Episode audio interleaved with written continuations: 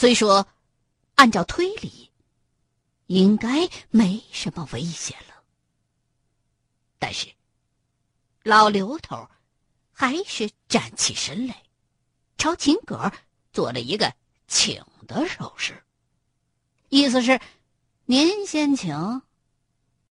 秦葛也没犹豫，抽出杀猪刀，打开手电，二话不说就下了台阶。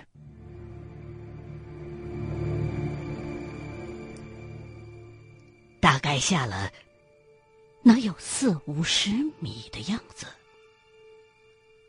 石阶的尽头豁然开朗。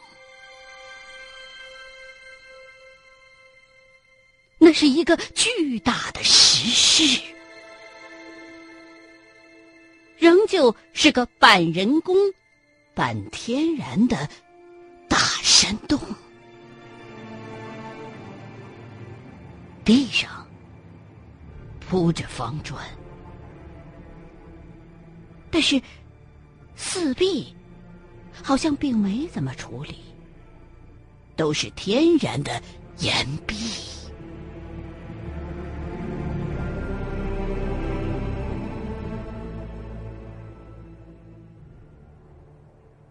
前没走两步，秦葛忽然停住了，蹲下身子，又缓缓的抬起了头，用手电照了照四周。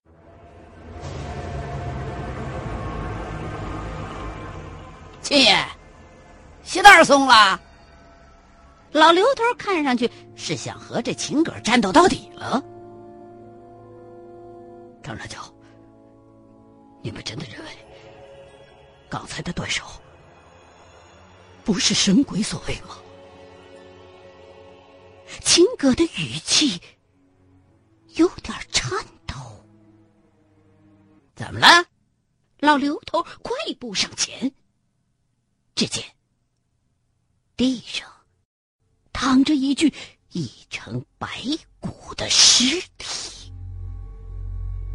但是让人心颤的是，这具尸骨是被刀砍成了好几段每一段都有长有短，而且都是被刀把整个身体齐根砍折的。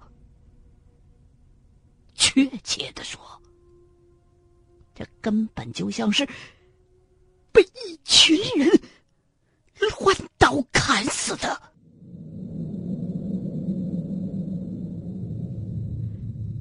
他娘的！就算是有灭门深仇，也没必要在这儿报啊！张国忠仔细的打量着这几段白骨。而旁边的老刘头早已经掏出了罗盘，可是罗盘的指针并没有什么反应。国忠啊，咱可别自个儿吓唬自个儿，没准是砍人的主忽然疯了呢。老刘头一顿乱猜。那他为什么会突然发疯？秦葛还真刨根问底儿了。我他娘哪知道他为啥发疯啊？老刘头不耐烦了。张国忠站起身来，一个人缓缓的往边上走去。这个大山洞的能见度并不怎么好，到处都有些雾气腾腾的，但是比最开始的兴顺台还是强了不少。手中握的这种美国手电，能照出去大概。十几米的样子。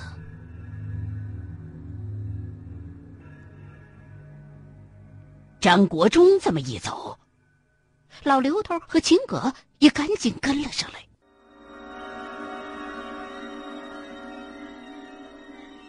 这个洞可比他们先前到过的镇台洞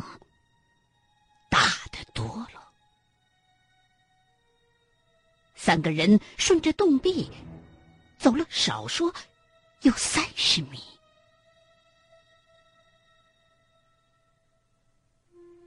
走着走着，手电的光圈里忽然出现了一层一层的箱子。走到箱子跟前儿，张国忠仔细的把箱子检查了一番。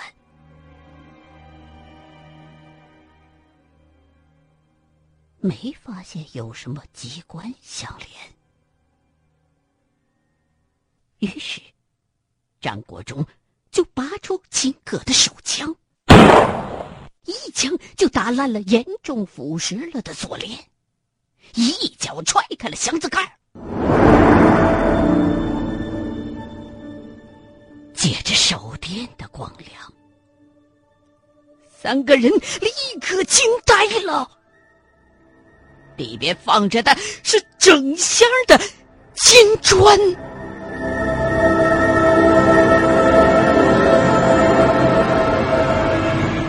老刘头忍不住就拿了一块，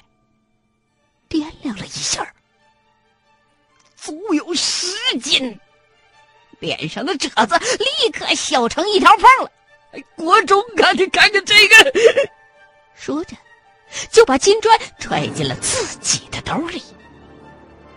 张国忠也不是圣人，忍不住也伸手拿了一块金砖，放在手里边掂量了一下，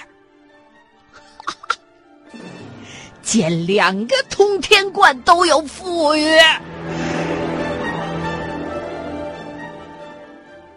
秦葛对黄金并不感兴趣。而是一个人顺着一排排的箱子继续走，不时的还用手电四处乱照着。他的目标并不是金砖，而是那块传国玉玺。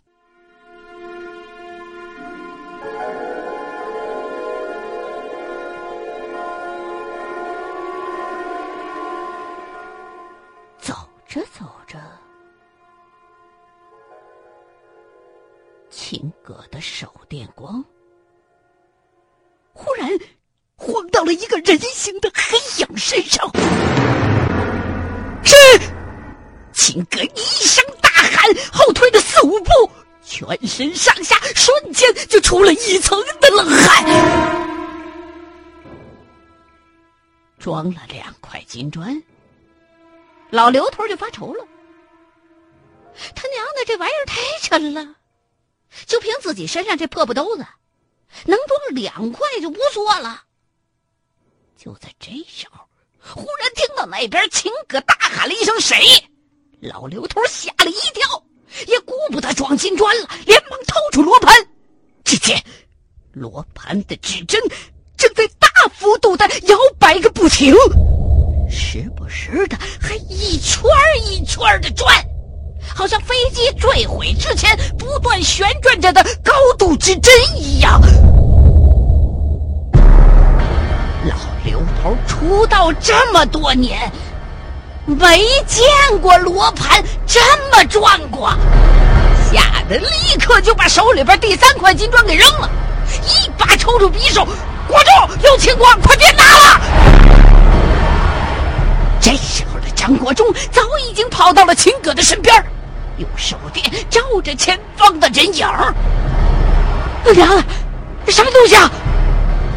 国忠啊，你多加小心呐！这洞太邪了。这小子老刘头也赶了过来，用手电往四周一照，魂儿差点飞喽！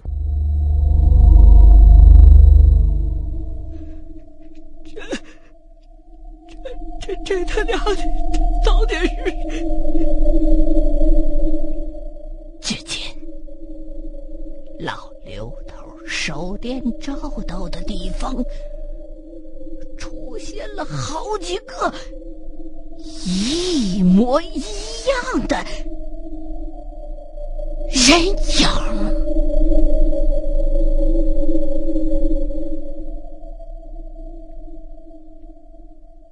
人都有恐惧心理。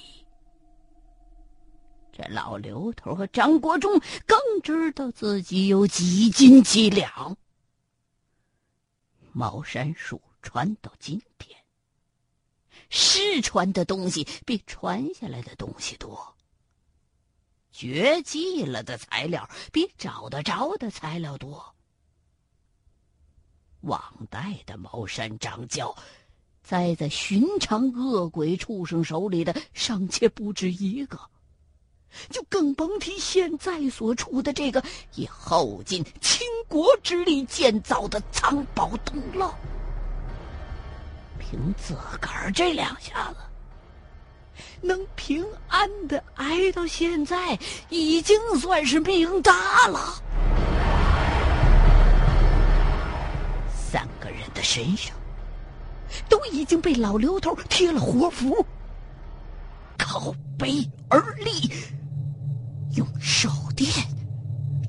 着自己对面的那些人影只见这些人影仿佛正在缓缓的逼近，在手电光的照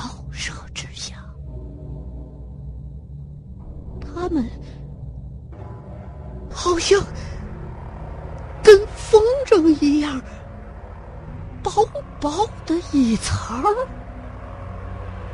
而且两只脚是悬空的。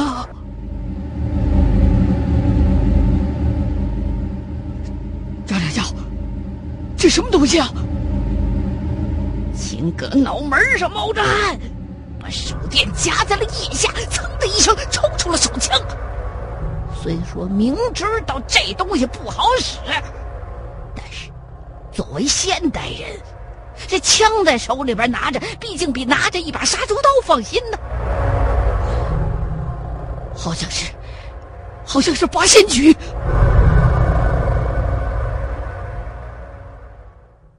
八仙局。这还是破赵乐的那个三煞局的时候，师傅马真人讲解降术木局时提过的。除了重煞局之外，降术还有一种专门用在学木的邪门木局，叫八仙局。这八仙局还有一个名字，叫。肉皮局，顾名思义，就是用人皮下降的木局。步法就是在乾坤震巽坎离艮兑八个方向各置一张整张的人皮。如果有擅闯陵墓者，都会莫名其妙的被这些人皮套在身上。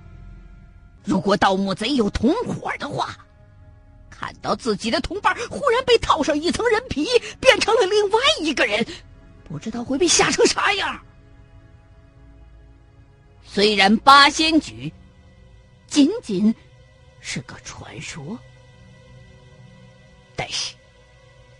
这种木局的作用，肯定不只是吓人那么简单。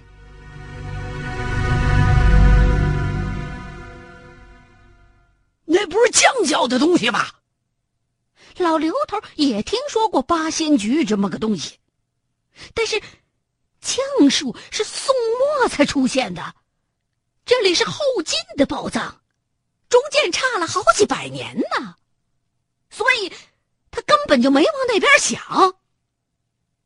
不过，从罗盘指针的狂摆程度来看，他们面对的这些东西。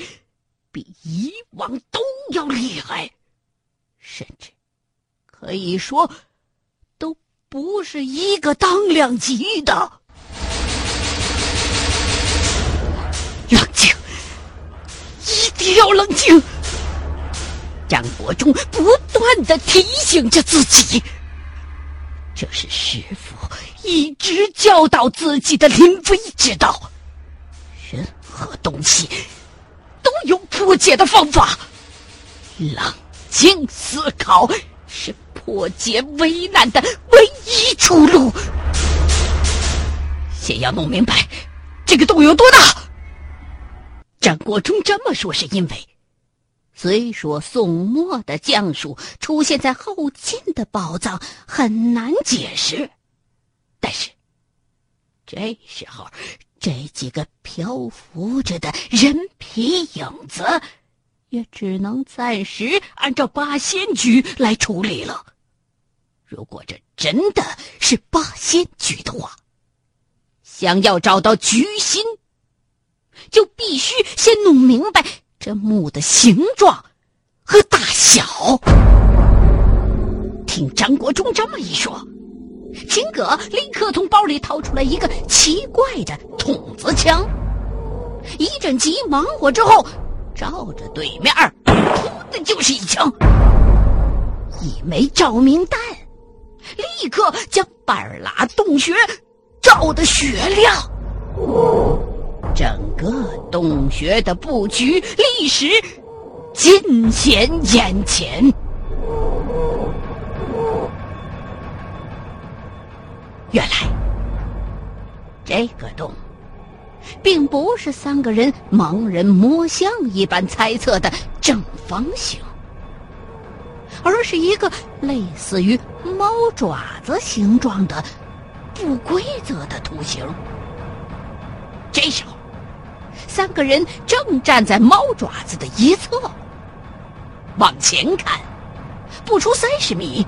层层叠叠，全都是箱子，想必里边装的全都是金砖，没有上百吨，也有个几十吨。在猫爪的中指部位，有一个黑漆漆的方门洞，想必就是他们错过去的入口了。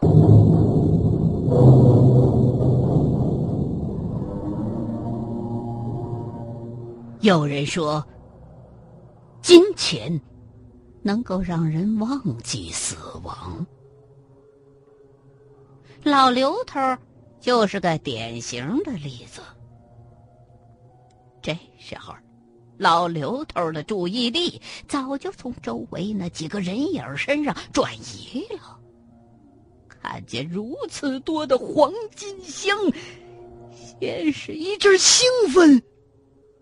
紧接着，就是一阵的郁闷。在他的想象当中，藏宝洞里应该多是古玩字画、珍珠翡翠。可是，现在看来，可真应了“盛世古董，乱世金”这句话了。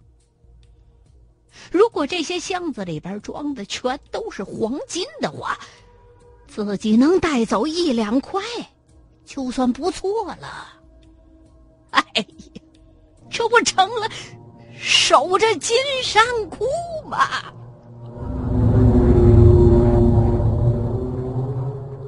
此时的秦葛，注意力也从人影转移到了藏宝洞的四周。他希望能够借着照明弹，找到有可能放传国玉玺的地方。只有张国忠以最快的速度用匕首在地上刻下了洞的大概形状，仔细的看了几眼，用手指比划着量了几下之后，张国忠淌着冷汗，拽了拽老刘头的衣服角：“师兄，你看这个地势。”而这个时候，秦葛忽然。注意到了藏宝洞中间的一个石台，上头放着一个玉匣子。张长教，那是什么？秦葛这么一说话，张国忠倒没去看石台，反而想起了刚才的那几个人影儿猛地一抬头，四下张望。说也奇怪，照明弹照亮了藏宝洞，就这么几秒钟的分神的功夫那几个人影竟然不见了。